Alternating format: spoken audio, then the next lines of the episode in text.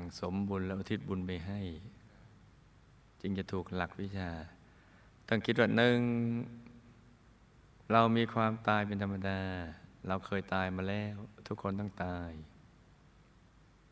ต้องคิดอย่างนี้สองร้องไห้ไปก็ไม่เกิดประโยชน์กับคนตายและตัวเราแถมทำให้ตัวเราทั้งกายและใจเศร้าหมองสามต้องสั่งสมบุญเราก็ได้บุญแล้วก็อุทิศบุญนั้นไปให้ผู้ตายอย่างนี้จึงจะถูกหลักวิชา